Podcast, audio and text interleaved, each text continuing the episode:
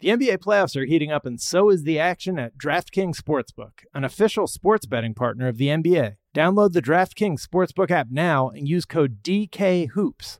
That's code DKHOOPS for new customers to get 150 in bonus bets when you bet just 5 bucks. Only on DraftKings.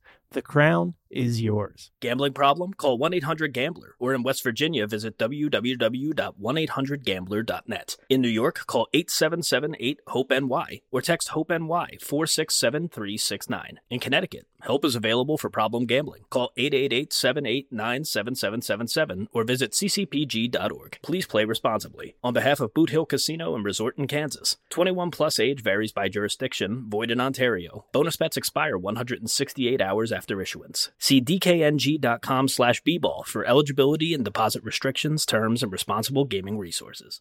When you buy Kroger brand products, you feel like you're winning. That's because they offer proven quality at lower than low prices. In fact, we guarantee that you and your family will love how Kroger brand products taste, or you get your money back. So next time you're shopping for the family, look for delicious Kroger brand products because they'll make you all feel like you're winning. Shop now, in store, or online. Kroger, fresh for everyone. Asking the right questions can greatly impact your future, especially when it comes to your finances. So if you're looking for a financial advisor you can trust, certified financial planner professionals are committed to acting in your best interest. That's why it's got to be a CFP. Find your CFP professional at letsmakeaplan.org.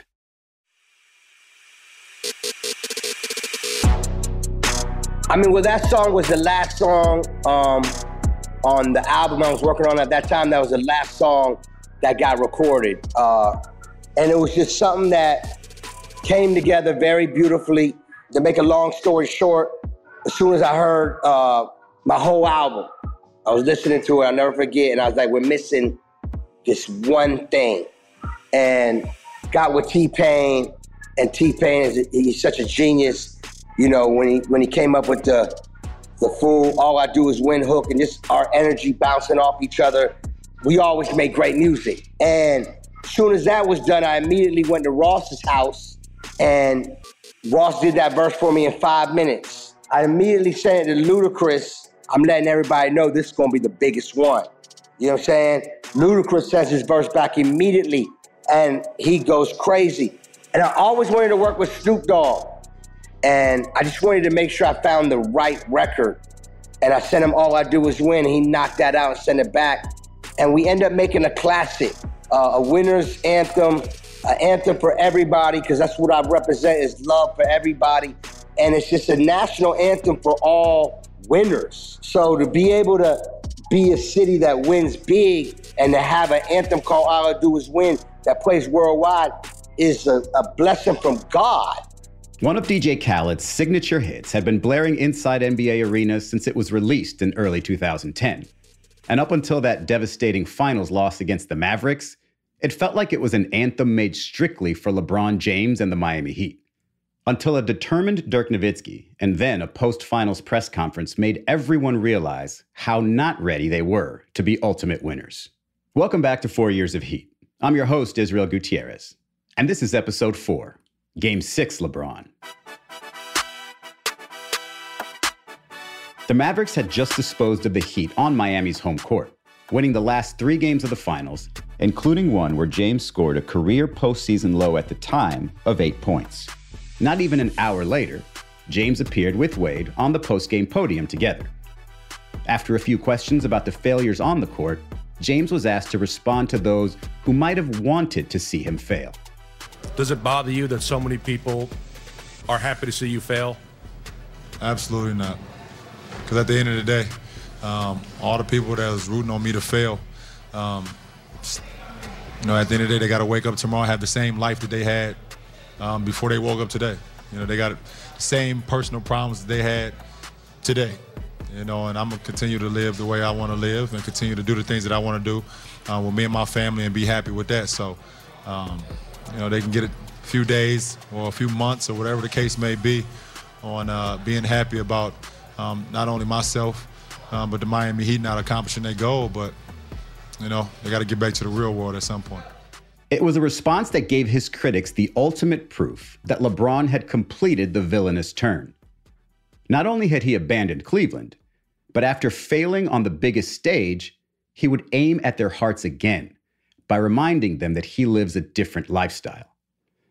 It was so unlike James to lash out in that manner, it was apparent to some that the year of absorbing the manufactured hatred from across the country had finally caught up to him.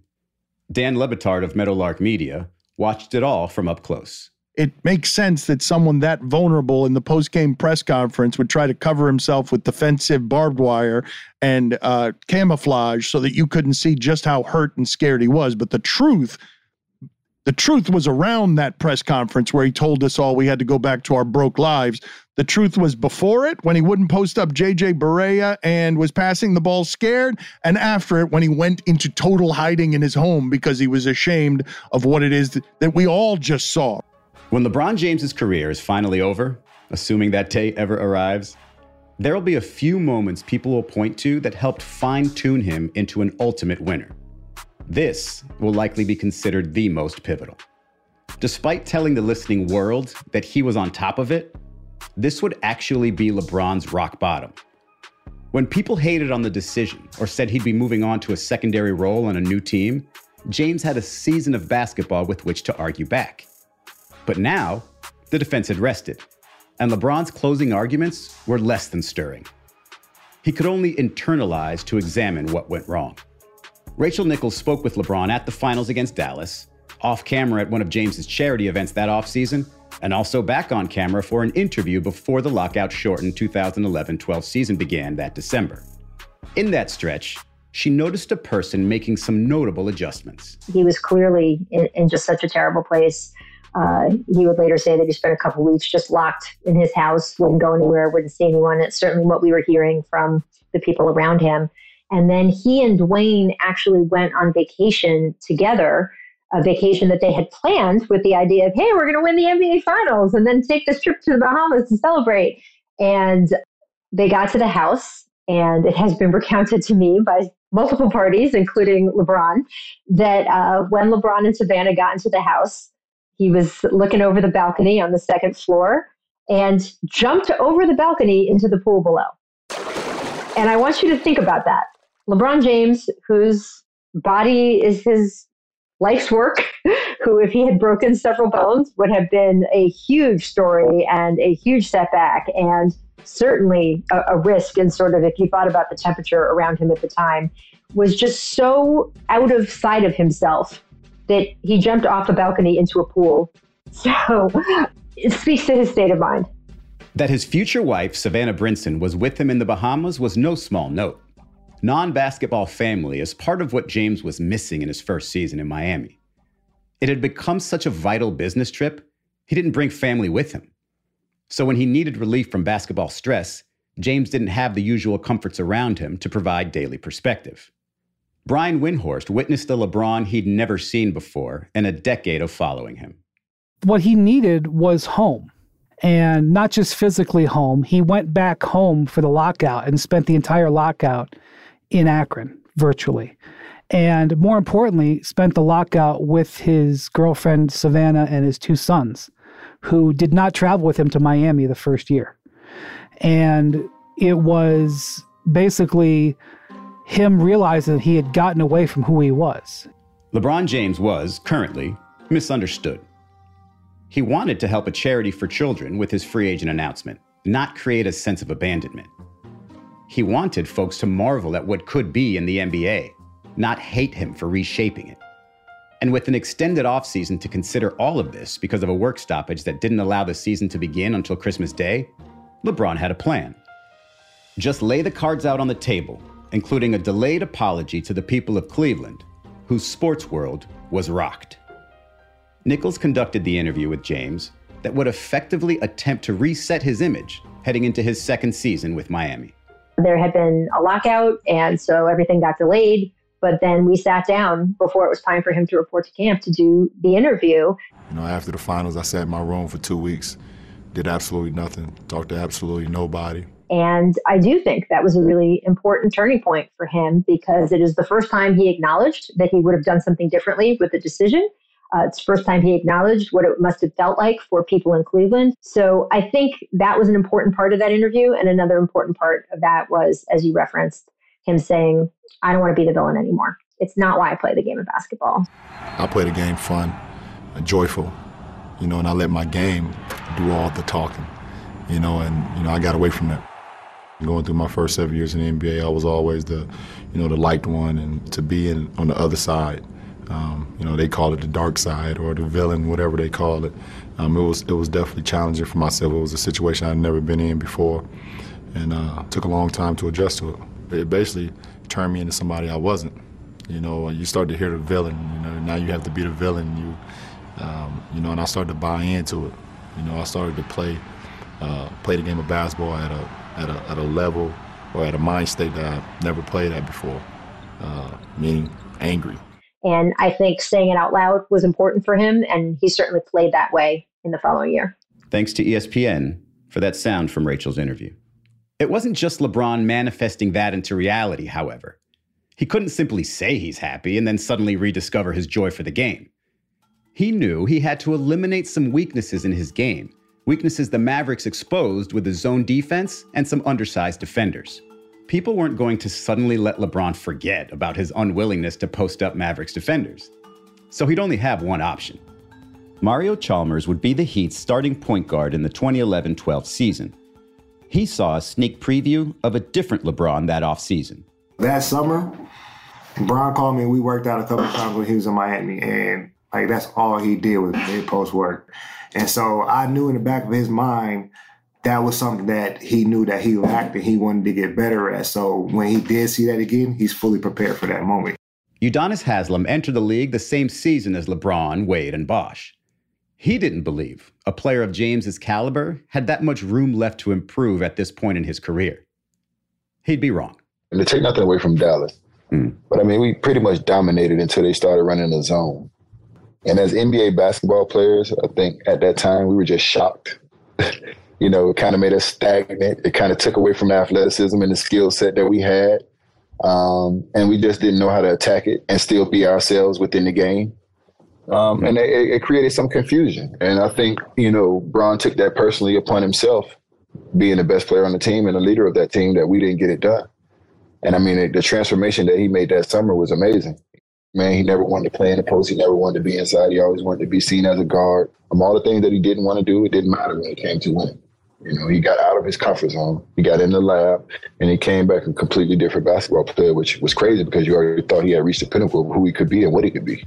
You know, him going down to that block and you know putting in that work down there on that post was crazy because you know we had never seen anything like that. The lockout extended offseason felt like an excruciating delay to the start of LeBron's redemption story. But in reality, it's possible he needed the extra time. He was about to attack his personal Mount Everest again. This time, he'd make sure he had everything he needed. I looked around and I hadn't felt like this edge ever in the NBA. You know, it reminded me of my days at Duke. I'm like, oh, we're winning this. we're winning this. And knew right then, I'm like, we're winning this.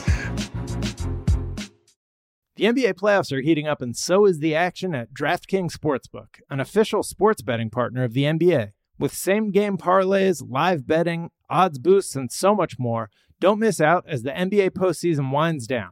And if you're new to DraftKings, you got to check this out. New customers bet 5 bucks to get 150 in bonus bets instantly. Download the DraftKings Sportsbook app now and use code DKHOOPS.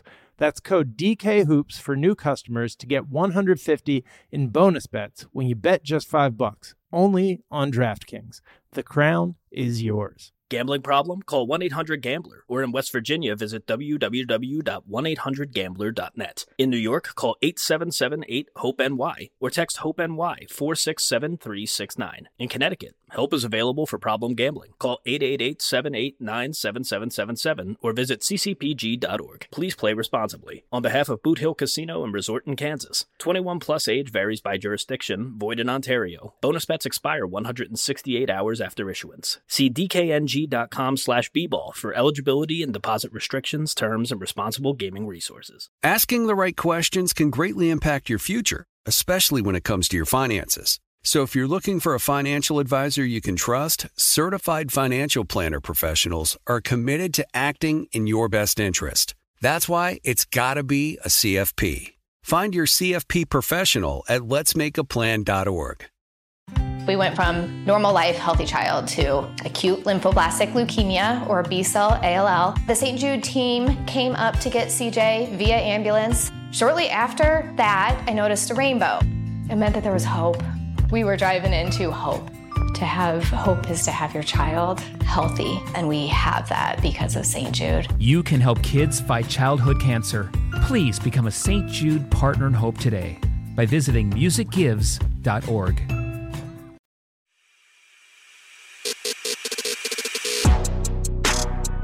LeBron James's checklist before the start of the 2011-12 season seemed complete. Partially repaired relationship with the people of Cleveland? Check. A rediscovered joy for the game? Check. Moving Savannah and their sons to Miami? Check.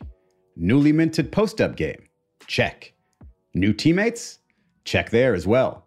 The most notable move that offseason was the signing of free agent Shane Battier. He'd be entering his 11th NBA season that year and had connections to Heat ownership from his college days at Duke. After admittedly rolling his eyes at LeBron's initial choice to create a super team in Miami, Battier recognized a place for him after the Heat came up short in year one.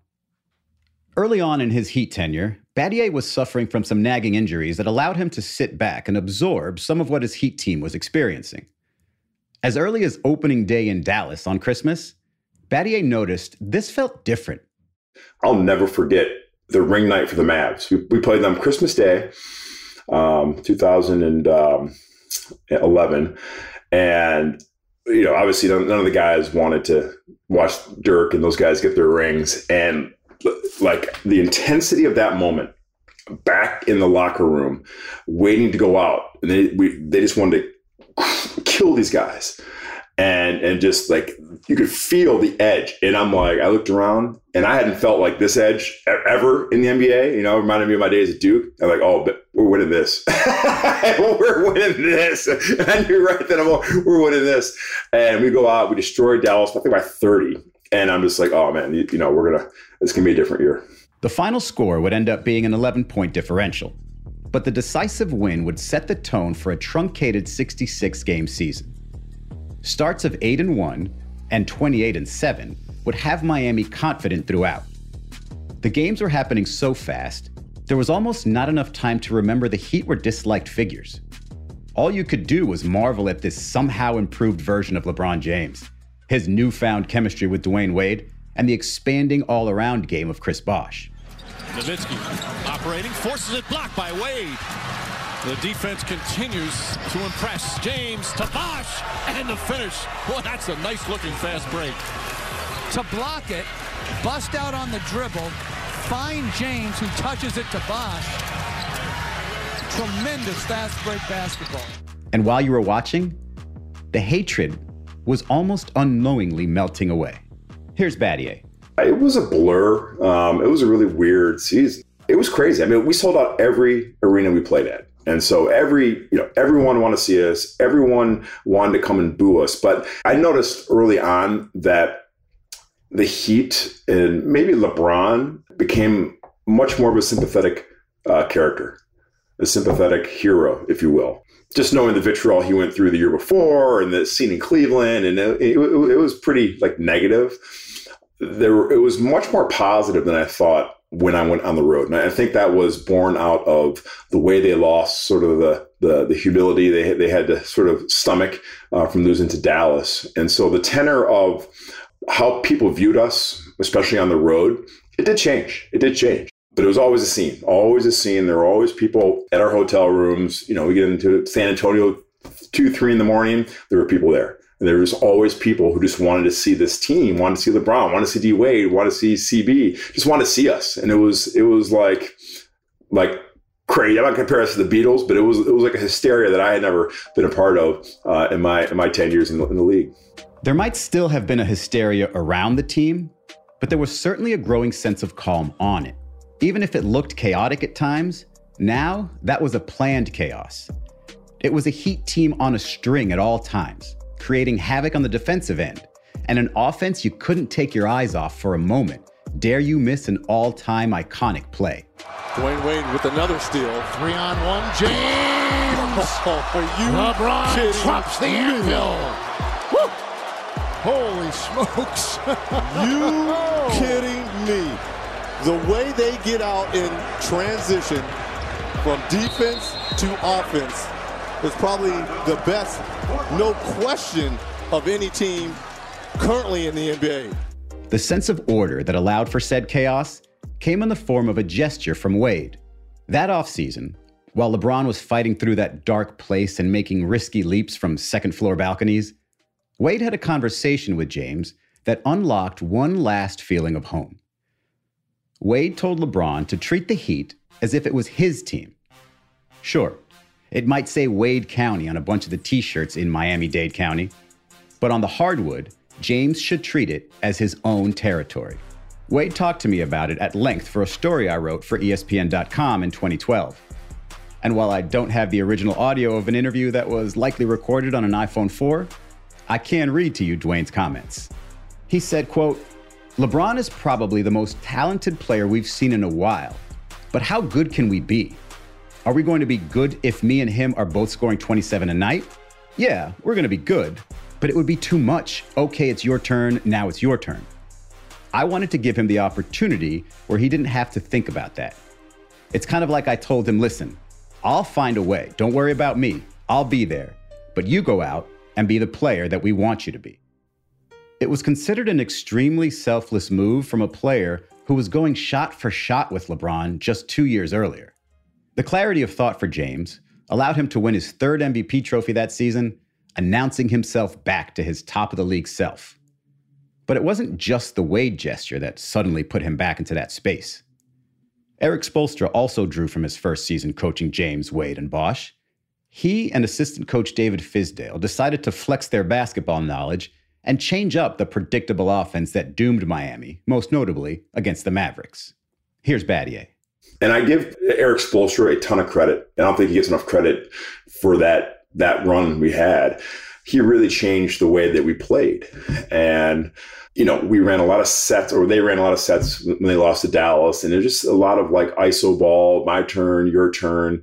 Um, and there wasn't a lot of, I guess you could say, creativity to the offense. And that, you know, that's what LeBron, D Wade, and CB needed just to have a little more creativity, a little more flow, a little more uh, to, to really take their, their, their talents to the max, to their highest potential. And that next year, it was a much different offense, uh, a much more, I wouldn't say democratic offense, but it allowed these guys to utilize their skills better. And that, and that was just a, a process change by Fizdale and Erik Spoelstra. And so they, they really left their mark on by, by our play style.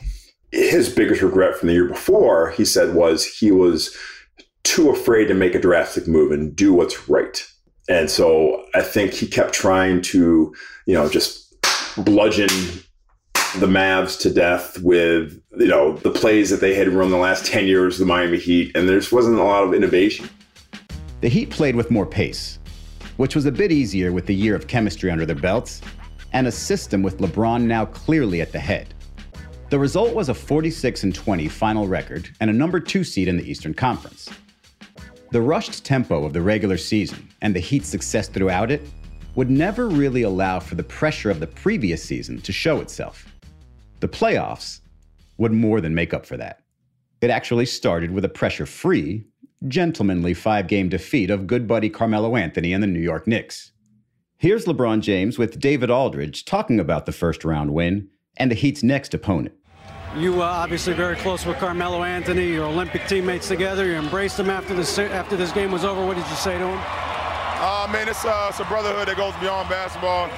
It's my first opportunity to go up against him in a playoff series, and it was it was fun, man. Two, uh, he's one of the most competitive players I ever played against in the series, so it was fun, man. Uh, wish him the best. I told him I see him this summer, and as we go for gold. You uh, have some other obligations right now. You got the Indiana Pacers in the second round. Preview of that series quickly. You took three or four from them in the regular season. Uh, they're a very well coached team. Um, you know, they play inside and out. Uh, you know, with David West and Roy Hibbert, the guys uh, do a great job controlling the paint, and then they have some perimeter play in George Hill, uh, Danny Granger. Uh, I mean, they, they do an unbelievable job. Paul George and those guys off the bench as well give them a big uh, big boost. So you know, we will savor this win tonight, but then we get to work tomorrow and get ready for Indiana. Ron, congratulations. We'll see you in the second round. Uh, thanks, David. Miami had been preparing mentally for their other East rival, the top seeded Chicago Bulls. But those thoughts were dashed when Derrick Rose tore his ACL in his left knee in the first game of Chicago's playoffs that season against Philadelphia. When the Pacers settled in as Miami's second round matchup, they didn't realize the group led by David West, Paul George, Danny Granger, and Roy Hibbert would create the kinds of problems Miami didn't have great answers for. And when Bosh injured his hip flexor in game one after being fouled by Hibbert on a made basket, the Pacers suddenly seemed more formidable than anyone could have imagined. Oh, Bosh wow. to the basket, took a hard hit as he finished that three-point play. Now that was an explosion, and Bosh going strong to that left hand. Hard by Hibbert, who picks up his third. A Heat team that wasn't rich with size had just lost its starting power forward and was about to face the Pacers for potentially six more games without him. That meant a six foot eight, 220 pound Battier would have to get big. After you know CB gets hurt, Spo comes to me after the game and says, "Hey, we need to play small. You know, will you will you be the power forward?" I said, "Hell yeah, let's go." You know, takes me back to my Duke days. So I knew I had to bang with David West, and he's he, he was a big bully, and, and bang with Roy Hibbert. I'm like, "Hey, let's let's go, man. Let's do it." Fortunately, the Heat still had a healthy big man it could throw into the mix. The reliable Udonis Haslem. If it's if it's one team that I could give two about is Indiana. Oh, okay. Let's get out in front of that right away. Haslem was not a fan of these Pacers, but it was this series that actually reinforced that distaste. It wasn't just Bosh that was injured in this series. Wade was playing through soreness in a left knee that would need to be drained before the start of Game 3 in Indianapolis. The Pacers had already won Game 2 by holding Miami to just 75 points at home. And in Game 3, after that procedure that was supposed to provide relief for Wade, he had the worst playoff game of his career, with five points on 2 of 13 shooting, as the Heat were held to 75 points again and suddenly trailed the series two games to one. Game 4 in Indianapolis would become the first test of the resolve built in those previous finals. Except this time, it was Wade who seemed to be carrying the weight of the franchise. He had just come off his worst career playoff game on a sore knee, and the idea that he could be LeBron's partner in winning multiple championships suddenly seemed bleak. Wade even visited with his Marquette coach, Tom Crean, who was coaching Indiana at the time. Here's Battier. I mean, we, we felt horrible for him because he was obviously in pain. His knee was swollen, so it wasn't like you know. D, and D's a warrior, so you know when he's when he's banged up and it says he's banged up, you know he's really banged up. Uh, but look, that's what makes Hall of Famers. That's why D Wade, you know, behind Kobe and, and Mike's probably the, the, third greatest shooting guard of all time with respects to Jerry West. Um, they, you show up. You show up when you're, you're, you're when the pressure's on the line the most and that's why I argue that you need to go to the NBA Finals, win a championship to be considered one of the greatest because there are consequences. And if you never put yourself in, in that position where your legacy's in the line and people are going to talk about you and downgrade your entire career, um, you can't be in that conversation. And and that's why ultimate respect for D Wade and, and LeBron and, and, and Chris and, and, and, Ray Allen, all these guys, they show up when legacy is on the line. And that was that that game four against Indiana. Wade was vintage in scoring 30 points with nine rebounds and six assists in this legacy marker of a game.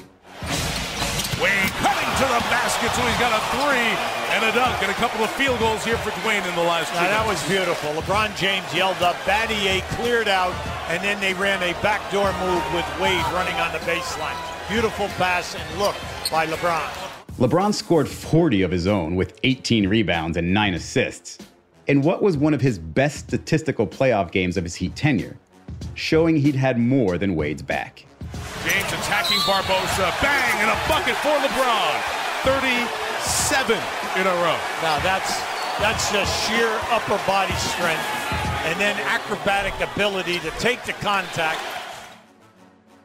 Fittingly, Wade got some additional help from his most familiar of teammates in this crucial clash. Haslem was coming off the bench at this point, but he knew he'd find enough opportunities to support Wade, his teammate of nine seasons. Miami had tried second year center Dexter Pittman in the middle in game three. And in game four, it was Ronnie Turiaf getting the starting nod in the middle. But it was Haslem that gave Miami 25 critical minutes.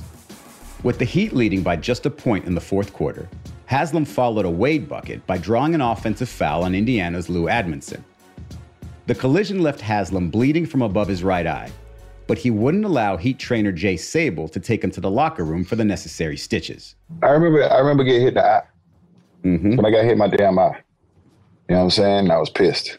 And I think Jay tried to take me to the locker room, but I knew if I went to the locker room to get stitches that I'd probably miss too much of the game to be able to help win. Right. You know what I mean? By the time I go get stitched up and try to come back, who knows? So I was like, that, tape it up. We don't have time. I got to go. And it was also around the time where they thought that the game plan was to leave me open. I don't know what the they were smoking, but their game plan was to make me beat them. I understand LeBron and Dwyane is great, but don't disrespect the work that I put in. Don't disrespect my craft. Don't disrespect who I am. And I felt like that was disrespectful. Keeps the dribble alive. It's Haslem for a big one. There you go. Udonis Haslem. What a quarter he's had. Wade, James, and Haslem scored 84 of the Heat's 101 points in the series evening win. And yet, he'd save his most memorable moment for the next game. It was the second quarter of Game 5 in Miami, with the series tied at two games apiece, and the Heat leading by only seven points at the moment. And Bosh was still not healthy enough to play. Just about 90 seconds earlier in the game, Tyler Hansbrough committed a flagrant foul on Wade, drawing some blood and the ire of Haslem. The previous couple of games as he goes to the rim and gets fouled. But it's so difficult. I Wade looks like he got hit pretty hard. But his Hansbrough came over his back and made contact with the neck, and LeBron James is appealing to the officials looking for a flagrant call. I think the yeah the officials are discussing that right now. The crowd. The handshake is what pissed me off because I get it. It's a physical game. And last game, Lou, the Lou Amundson guy hit me. He was the guy who hit me. See, I don't forget that stuff. Amundson hit me and gave me stitches. Hansbrough hit Dwyane and gave him stitches. Now, right after Hansbrough hits Dwyane, I watch Hansbrough who hit Dwyane and Amundson who hit me go slap each other five.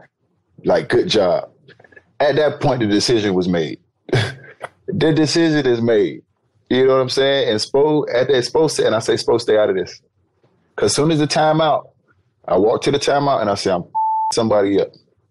Spo looked at me and, I, and he said whatever he said. I don't know. I couldn't hear him. I was I had already went to that dark place, and I said, "Spo, stay out of this.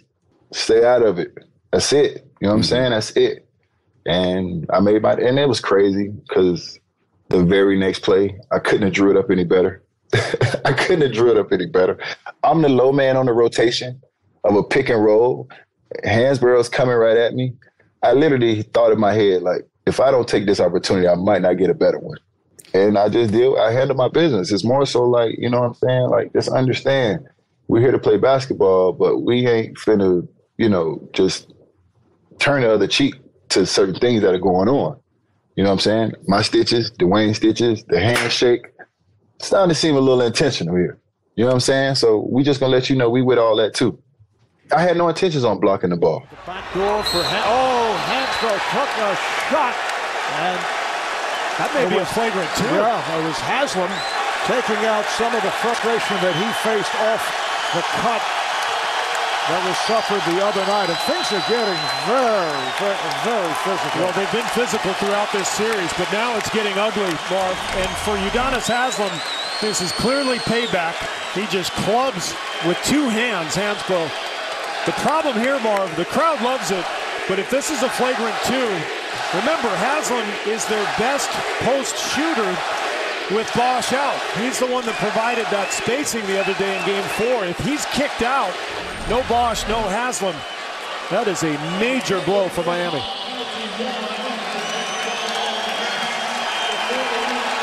Well, they're saying it is a flagrant one. I think that's a flagrant two. Yeah, well, I had, like I said, is I made my mind up. Once I walk to the huddle, it's going to happen. I didn't know it was going to happen the very next play, but the Lord work in mysterious ways. I, I mean, everybody was just like laughing and talking about it, but more so it was like the reaction of their players. Nobody approached me after I did that. For all the tough guys in this locker room, for everybody who's supposed to be big and bad, nobody approached me from your team when I did that. And that let me know we had your heart. Nobody from your team came and did nothing to me, not even come my way, not even look my way. We got your heart. Haslem would be suspended for game six, as would Pittman, who got suspended for three games following a flagrant two he took on Lance Stephenson seconds before the Heat's blowout in game five was complete. With an even thinner front court, the Heat went to Indiana and bludgeoned the Pacers in game six to clinch the series. Wade turned Bankers Life Fieldhouse into his personal playground again, scoring 41 with 10 rebounds in the clincher. The Pacers need a stop, something they have not been very successful on with this man. Wade to the basket, count it, and a foul. What a play from Wade and a chance for a three-point play. We got a lot of more basketball left. Um, you know, I think when you talk about three games, um, you know, two guys, um, you know, being dominant at the same time, I think this is probably the, the, the most that we have been when it talk about playoffs. I don't know regular season. We've had some good games, but um, I think the way that we've played um, off each other, um, we've played very well. Um, and you know, obviously we envisioned this at times. Um, you know, so it just happened that we needed it more in this series because we was missing a very big piece uh, with Chris Bosh being out. It couldn't possibly get more intense than that, right? Wade's legacy on the line, and by extension, LeBron's brothers bloodied and the team's depth tested to its capacity because of an injury and suspensions? Well, it could. All it required was two words Boston Celtics. The NBA playoffs are heating up, and so is the action at DraftKings Sportsbook, an official sports betting partner of the NBA. With same game parlays, live betting, odds boosts, and so much more, don't miss out as the NBA postseason winds down. And if you're new to DraftKings, you got to check this out. New customers bet 5 bucks to get 150 in bonus bets instantly. Download the DraftKings Sportsbook app now and use code DKHOOPS. That's code DKHOOPS for new customers to get 150 in bonus bets when you bet just 5 bucks. Only on DraftKings. The crown is yours. Gambling problem? Call 1 800 Gambler. Or in West Virginia, visit www.1800Gambler.net. In New York, call 877 8 HOPE NY or text HOPE NY 467 369. In Connecticut, help is available for problem gambling. Call 888 789 7777 or visit ccpg.org. Please play responsibly. On behalf of Boot Hill Casino and Resort in Kansas, 21 plus age varies by jurisdiction, void in Ontario. Bonus bets expire 168 hours after issuance. See dkng.com slash bball for eligibility and deposit restrictions, terms, and responsible gaming resources. Asking the right questions can greatly impact your future, especially when it comes to your finances. So if you're looking for a financial advisor you can trust, certified financial planner professionals are committed to acting in your best interest. That's why it's got to be a CFP. Find your CFP professional at letsmakeaplan.org. We went from normal life, healthy child to acute lymphoblastic leukemia or B cell ALL. The St. Jude team came up to get CJ via ambulance. Shortly after that, I noticed a rainbow. It meant that there was hope. We were driving into hope. To have hope is to have your child healthy, and we have that because of St. Jude. You can help kids fight childhood cancer. Please become a St. Jude Partner in Hope today by visiting musicgives.org.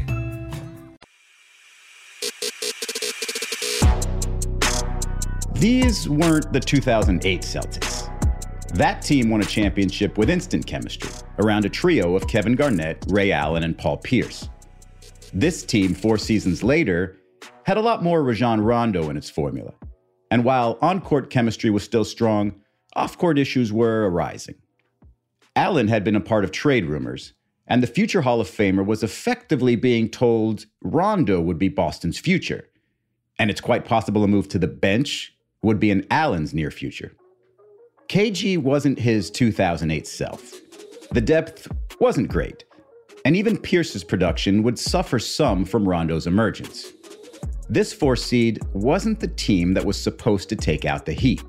Yet there were the Celtics, having eked out a series tying Game 4 in Boston in overtime by outscoring the Heat 4 to 2 in the extra 5 minutes. Wade picked up by Daniels. Final seconds. Wade looks up, head fake, puts up a three for the win. No good. Celtics win it, and the conference final is tied at two games apiece. Surely, Game 5 in Miami would settle the Heat. It did quite the opposite. Bosh would return and play off the bench, but the Heat offense was miserable, shooting under 40% from the field. And the Celtics stunned the Heat despite a combined 57 from James and Wade. Down to five seconds. Wade puts up a three. Won't go. Rebound Garnett throws it ahead to Dooling. And the Boston Celtics win game five and take a 3-2 lead. A huge win on the road as Miami now one loss away from elimination. A stunning result here at the American Airlines Arena. The narrative shifted mightily for the Miami Heat in a span of just two games. The Heat went from a team looking like it would coast to another finals appearance to a team that had everything on the line in just one game. And that game would be played in Boston. Here's Le Batard. I don't believe that there has ever been a game in South Florida that had more pressure on it. Not a game seven in the World Series, because a game seven in the World Series wasn't for the blueprint of the franchise, wasn't for the architecture of this thing is going to break down in laughter if you lose game six. The America is going to celebrate your epic echoing failure for years because things will change if you lose this game. I don't believe that there has ever in my lifetime covering sports in this market a more pressurized game than that one that LeBron James played in game six in Boston. I doubted that that team would be able to do that. I doubted that LeBron would be able to do that. I did not trust based on the previous, what would it be, 160 some odd games that that team had played, that that performance was available to anybody. I did not think that that's how that would go. When they went into Boston, I uh, I expected them to lose that basketball game. If the Heat don't win Game 6 and the Game 7 that would follow, major adjustments would be on the way. It's possible Chris Bosh would get traded. It's likely Udonis Haslem, the Miami native, doesn't finish his 20 year career with the Heat.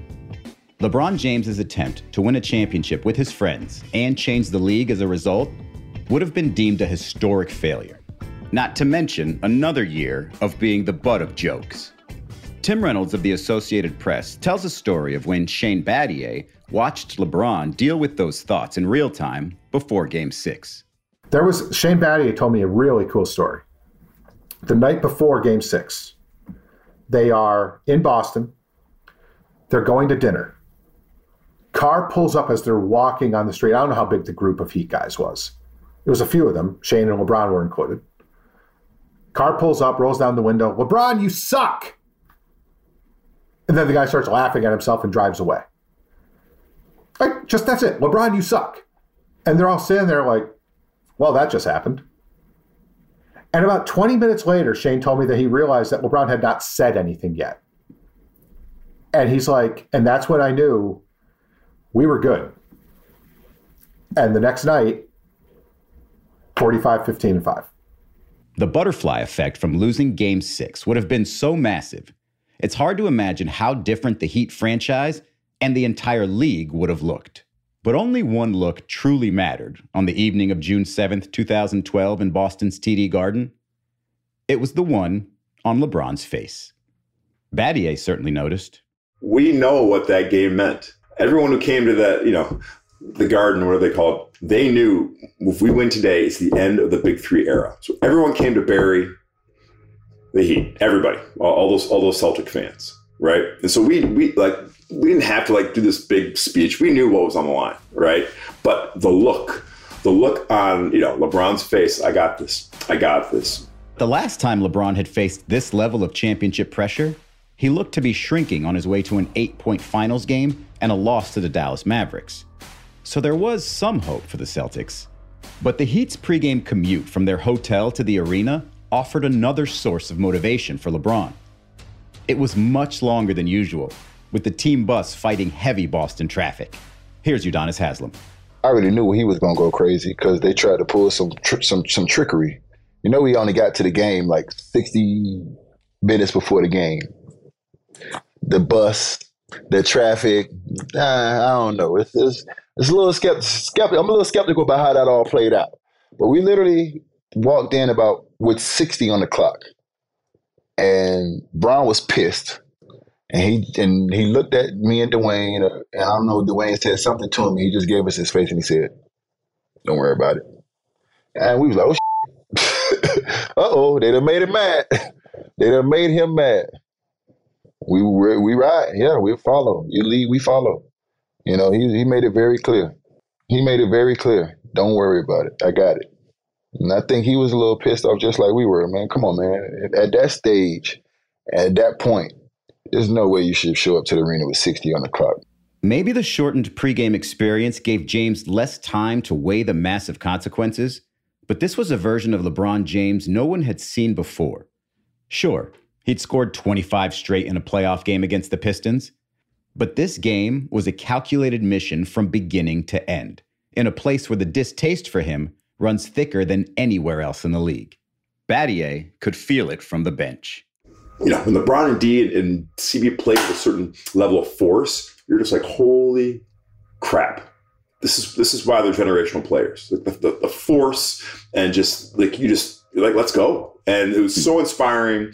And like it was almost like throwing a no hitter. Like you didn't want to talk to LeBron. You didn't want to like look at him. Just like keep doing it. We don't want to jinx it. So like we knew we're sitting there on the bench going, holy like this is this is crazy. Uh, but he was in such a zone that day and and Boston knew it, and Boston knew they had no shot. Even Jackie MacMullan who knows Celtics history and tradition as well as anyone else, understood what a series win against the Heat would have meant for the franchise. And her eyes were fixed on one person only. I'm not watching anybody else. I don't really care what anybody else does. This is this is LeBron's boom or bust moment. And he starts off with six for seven, 14 points in the first quarter, and just looks absolutely like he's ready to wreck a team. And, you know, looking back, people say, oh, you're only saying that based on the result. But LeBron didn't really look like that very often. James for three. Puts it in. LeBron James from downtown. He's got 12 already, and the Heat have scored 10 in a row. James spins, trying to draw some contact. Boy, what a great start for LeBron James. Six of seven from the field. And he's in the paint. He maintained that look in the second quarter, going six of seven again from the field to score 30 by halftime and carry his team to a 13 point lead at the break. James tries again and puts it in again. Nine for 10 from the field. Right now, unstoppable, and some of these are tough, tough shots. James again. he right now is in a special zone here in the first half. Bosh down low against Ray Allen. Turns, little jump hook won't go. James comes flying in and throws it down. He's got 27 first half points. Extra special passes as James hits another a 30 point first half. It wasn't the best statistical game of LeBron James's career.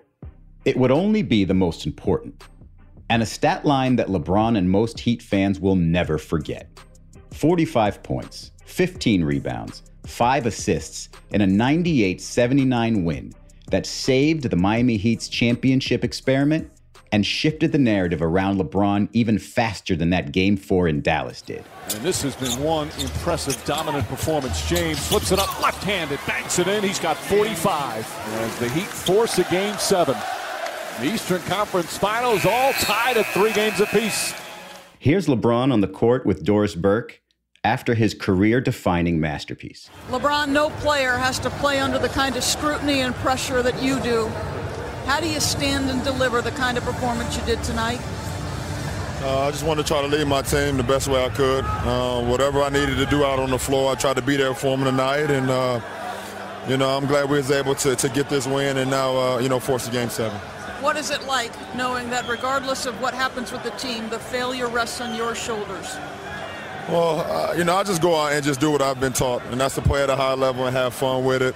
And at the end of the day, um, I won't regret anything. If I know I played hard and I gave it my all, I won't regret anything, no matter the outcome. And, uh, you know, that's where I've been this whole season. James didn't win the gold trophy yet. But as Le Batard explains, he secured one important item everyone's respect.